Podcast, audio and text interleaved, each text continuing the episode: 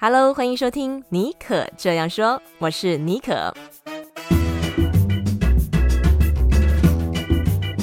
尼可这样说是一个分享不离职创业、个人成长、品牌经营的 Podcast 节目，协助你将副业发展成事业，拥有更多选择权。你也可以这样说，改写自己的人生故事。Hello，欢迎收听今天的节目。不知不觉就来到岁末十二月底了。那我最近在规划我明年初的嗯、节目的这个内容啊，所以大家如果有特别想要听的主题，或是希望呃我可以访问哪一位来宾啊，都非常欢迎你啊，可以私讯给我。你可以私讯到我的 IG 或者我的 Facebook。那我的 IG 的账号是 SJBONJOUR。那呃 Facebook 的话，你可以搜寻我的名字啊，尼可 Nicole。OK，今天这集节目呢，我们要聊一个主题哦。听我们节目的一些听众，有些人可能是这个内容创作者啊，或者是这个自媒体工作者，甚至是个人品牌经营者啊。那我们常常要做的就是要产出内容，输出价值给我们的受众嘛。但是，身为这个内容创作者，最大的噩梦啊，不外乎就是创作灵感长枯思竭啊，盯着这空白的荧幕，束手无策的时候。我不知道你有没有遇过这种窘境啊？那我自己呃，在这么长经营呃个人品牌的历程当中。中啊，的确是有遇到过。那以前的我呢，是有等有灵感的时候我才创作。但是后来我发现哦，靠灵感来的时候才创作，这样子你的创作的这个 consistency 啊，会非常的糟，因为灵感是可遇不可求的。所以呢，后来呢，我就调整了我自己的这个呃创作的 tempo 和习惯，就是不管我每天有没有灵感，我都会坐在书桌前面，然后让我自己写几百字的这个文章。那我的第二本新书《戏骨传说卧底报告》也是这样子，我花了大概半年的时间吧，每天一早就起来坐在书桌前面，然后就开始创作。所以今天的节目啊，我们要聊的就是身为内容创作者。要怎么样可以源源不绝产生新的点子？其实你可以不用只在灵感降临的时候才创作哦。那今天的节目会分享这几年来我不断这个研究、反复试炼之后啊，然后试验成功的五个方法，提供给大家作为参考。也会分享我自己是如何走出我人生当中的创作低谷。也就是我做试管婴儿的那段期间哦，会分享这段血淋淋的故事给大家听哦。好，那音乐过后，我们就进入今天的主题喽。第一个让我有源源不绝创作灵感的方式啊，就是去思考你目标受众的痛点和需求啊。我认为，就是自媒体创作者这个内容创作者，常常会站在自己的角度去进行创作，不管是文章啊、影片啊，或者是 Podcast。所以，当你就是觉得嗯比较没有灵感的时候，没有梗的时候啊，就没有办法固定产出。那为了打破这样子的一个回圈。你必须要站在目标受众的角度出发，设身处地的为他们的着想，就想想看他们目前遇到什么困难挑战，他们有什么需求和痛点哦。甚至呢，你可以直接去访问你的粉丝，比如说就在这个 IG 哦，办一个这个呃，透过线动 Story 办一个试调，去了解说你的呃受众想要看你写哪方面的主题，或者是他们最近有遇到什么样的这个烦恼啊，或者困难。那这个方法呢，就是说，让你把这个角色置换，不再只是以自身的考量，我想要写什么，我可以写什么做出发，你去站在这个目标受众，就是换位思考，往往呢，你就能够产生一些新的点子和思路哦。好，再来第二个方式啊，就是去参考竞争对手在做什么，做这个内容发想的时候啊，就是有的时候会自己怎么样想破头也变不出新把戏。这个时候呢，可以去参考竞争对手，其实是一个蛮有效率的这个内容策展方法哦。比如说，你就可以拜访跟你拥有同样目标受众的创作者，他的网站啊、粉丝页啊，或是频道，那你去观察。呃，他创作的哪一些主题特别受欢迎？哪类的这个呃创作的类别能够引起共鸣哦？留言特别多。那通常在你竞争对手平台表现优异的内容哦，换到你的平台也可以达到同样的效果哦。当然，我不是叫你去抄袭啦，就是，但是去透过浏览他们的内容啊，一定能够刺激你产生新的想法。那你不妨去思考，怎么样以不同的角度或者是形式去谈论同一个主题。然后你竞争对手他这篇文章它的内容有没有什么瑕疵，或者是内容上面的 gap，然后你可以透过自己的这个特色去补强。下一个方法呢，是从搜寻引擎获得灵感。哎，你没有听错哦，这个光靠 Google 的搜寻引擎啊，就可以让你获得这个创造新内容的这个灵感哦。你可以在这个 Google 的搜寻引擎输入关于你创作主题的关键字。假如说你要写一篇跟这个个人品牌主题相关的文章哦，你就可以在 Google 的搜寻栏输入“个人品牌”这四个字。然后呢，你就会发现哦，在这个搜寻栏当中，Google 它会有自动完成的功能，就会列出一些大家经常搜寻的相关字词，比如说像是这个个人品牌定位啊、个人品牌定义、个人品牌成功案例等等哦。然后你就可以从这些长尾的关键字当中，搜集你呃创作内容的这个灵感和主题。好，那另外一个方式啊，也是透过 Google 呃的搜寻引擎，同样是以这个个人品牌这个作为主题啊，就在这个搜寻引擎呃搜寻栏上面打这个个人品牌这四个字，然后呢，你把这个搜寻结果页面滑到最底下，就会发现有一个相关搜寻的功能的这个栏位，它会提供一些额外的字词词汇的建议，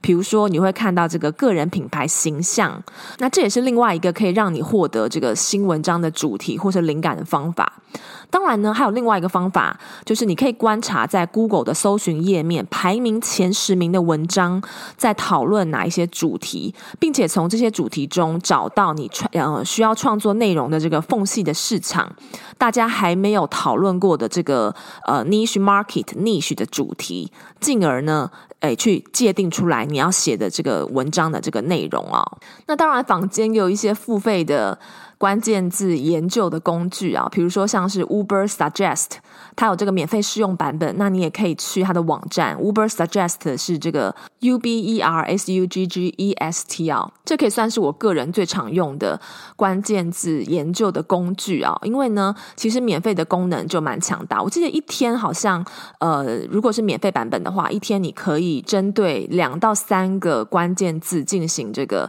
关键字研究啊。所以这个工具啊，除了作为这个关键字研究之外，也可以把它当成是呃，就是你可以去呃激发你写文章的灵感或者是主题的一个参考的工具。因为呢，它上面也是会呃列出来，就是所有网友时常搜寻的一些长尾的关键字，甚至是一些问题啊。所以呢，你就可以在上面找到一些诶，你创作内容的这个主题。好，那第四个方法哦，就是平常就要建立你的灵感银行。有句话哦，叫做“好记性不如烂笔头”，意思就是平常就应该善用这个工具，随时记下灵感，等到需要创作内容的时候，就能够从这个灵感银行迅速调取素材。那我自己的习惯呢，是运用这个 Apple 手机里面的备忘录哦，然后我脑中只要有这个灵感一闪而过的点子，或者是说我看过的文章，我觉得不错，其中的一句话，然后我就会把这个文章的连接或者这句话给摘录下来，或者是我看过的影片，呃，听到的 Podcast。我都会很快的用这个备忘录记下一些关键字和精华的重点。那记录的时候，其实你不用考虑到就是词藻呃有没有到位，或是标点符号啊。重点是要快速记下那个飘忽即逝的灵感。然后你等到需要创作内容的时候啊，你就打开你这份灵感清单，从上面挑一个题材进行创作就可以了。那我的做法是说，我会呃，就是固定时长的去 update 我这个灵感清单，然后我会在就是一周前把下周要在社群媒体上面发文的内容一次创作完。比如说，我会给自己一个下午的时间，就是去创作社群媒体的这个内容。然后呢，创作完之后就运用这个自动排程的系统，呃，预设好所有的这个发文，这样子呢就不会遇到说就是要发文的时候啊，临时想不出来主题的这种窘境。那最后一个呢，可以让你有源源不绝创作灵感的方式啊，就是去观察社群媒体的话题趋势。诶，社群媒体其实也可以作为这个内容创作市场调查的平台之一哦。你可以观察不同社群媒体平台目前讨论的话题的一些趋势，看出就是目前最夯的议题以及这个贴文，然后找出这些热门发文之间的共同点，就能够立即的这个洞悉趋势。所以你可以考虑把这些热门话题呃纳入你的创作之中啊，就很有可能引起粉丝的讨论，扩大这个观众群。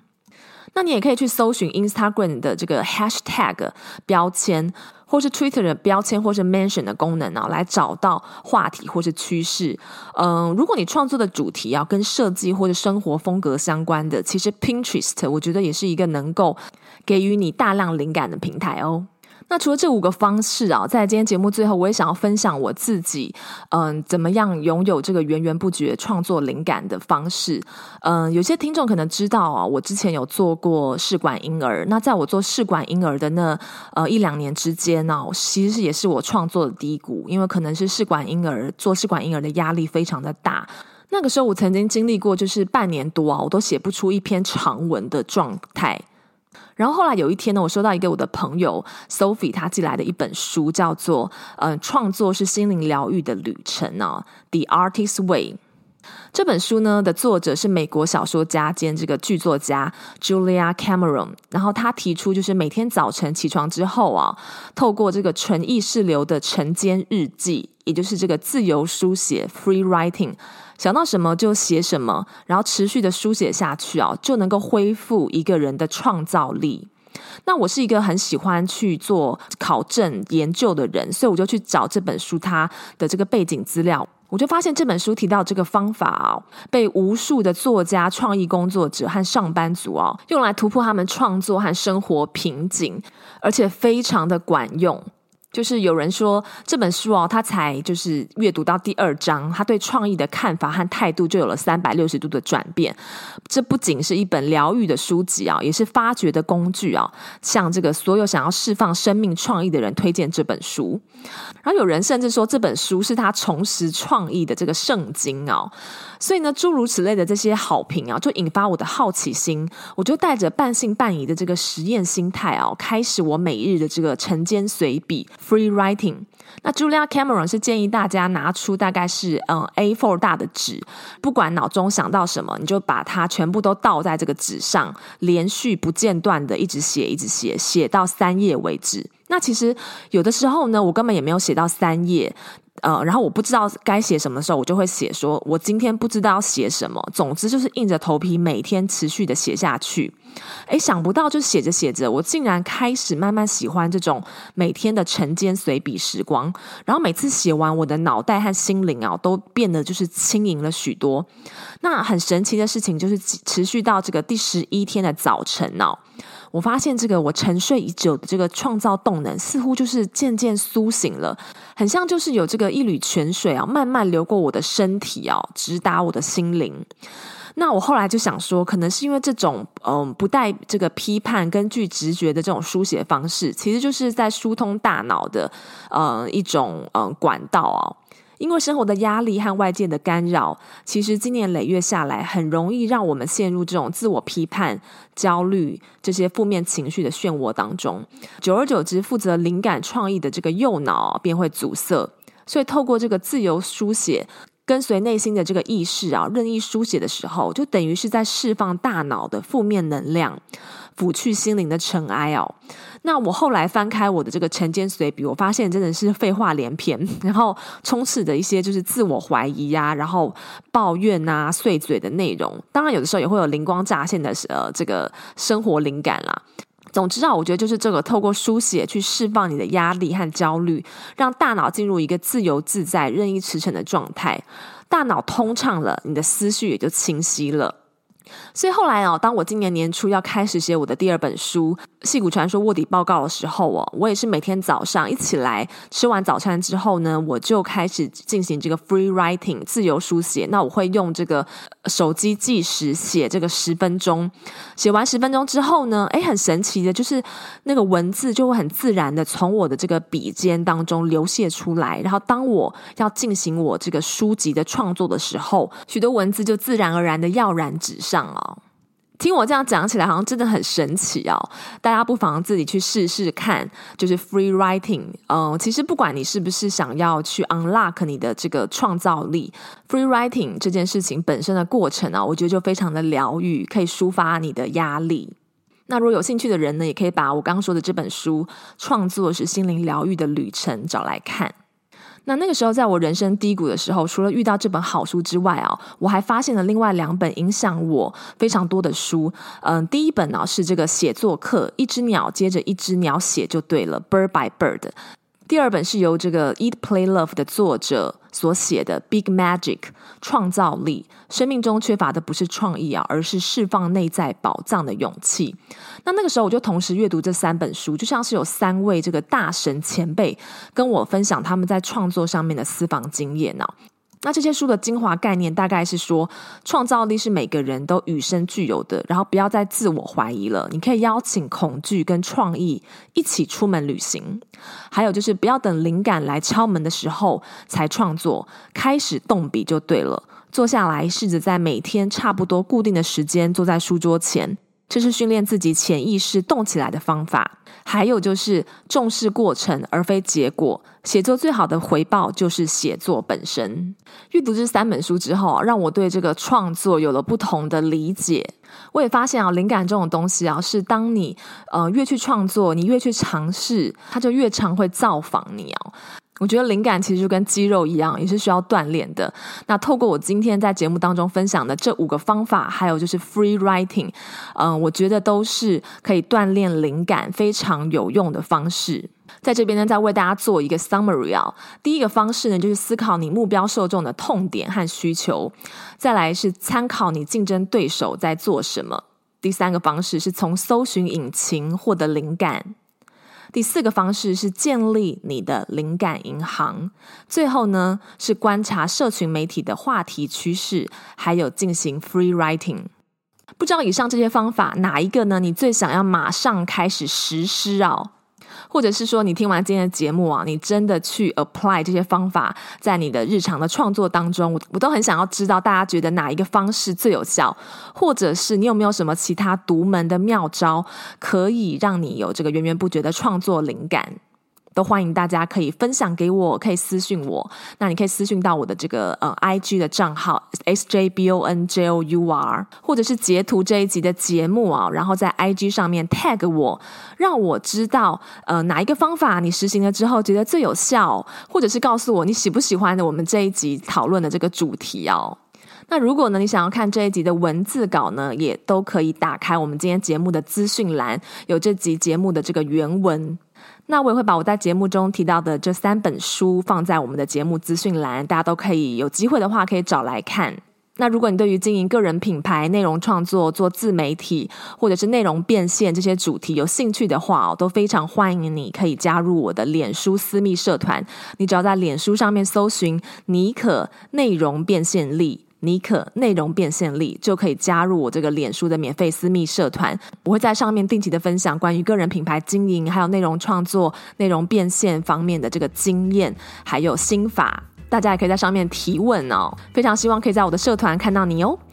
那今天节目就进行到这边喽，非常感谢你的收听，我们下次再见喽，拜拜。